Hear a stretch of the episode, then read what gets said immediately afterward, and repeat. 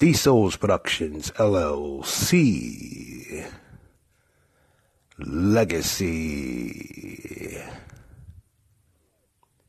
Day 21, drop 23 of our hydrogen peroxide therapy.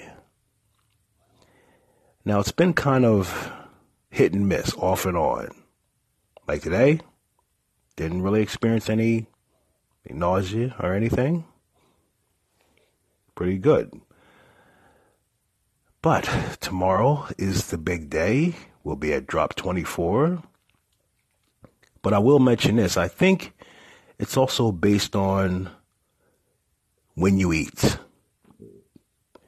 Now, I try to at least wait an hour. Now, it says to wait maybe 2 hours, before you eat, and 2 hours before you do the hydrogen peroxide, eat something. But since I haven't been experiencing too many setbacks, I wait like an hour or maybe hour and a half. And I think that's what's been causing some of the nauseous feeling. I probably still had a little bit of food in my stomach when I'm taking it, but it was enough to bear, so we can keep it moving. But tomorrow is the big day, drop 24. We'll be to the top, and then we'll be taking ourselves back down. That should be another week, going from 24 down to 5.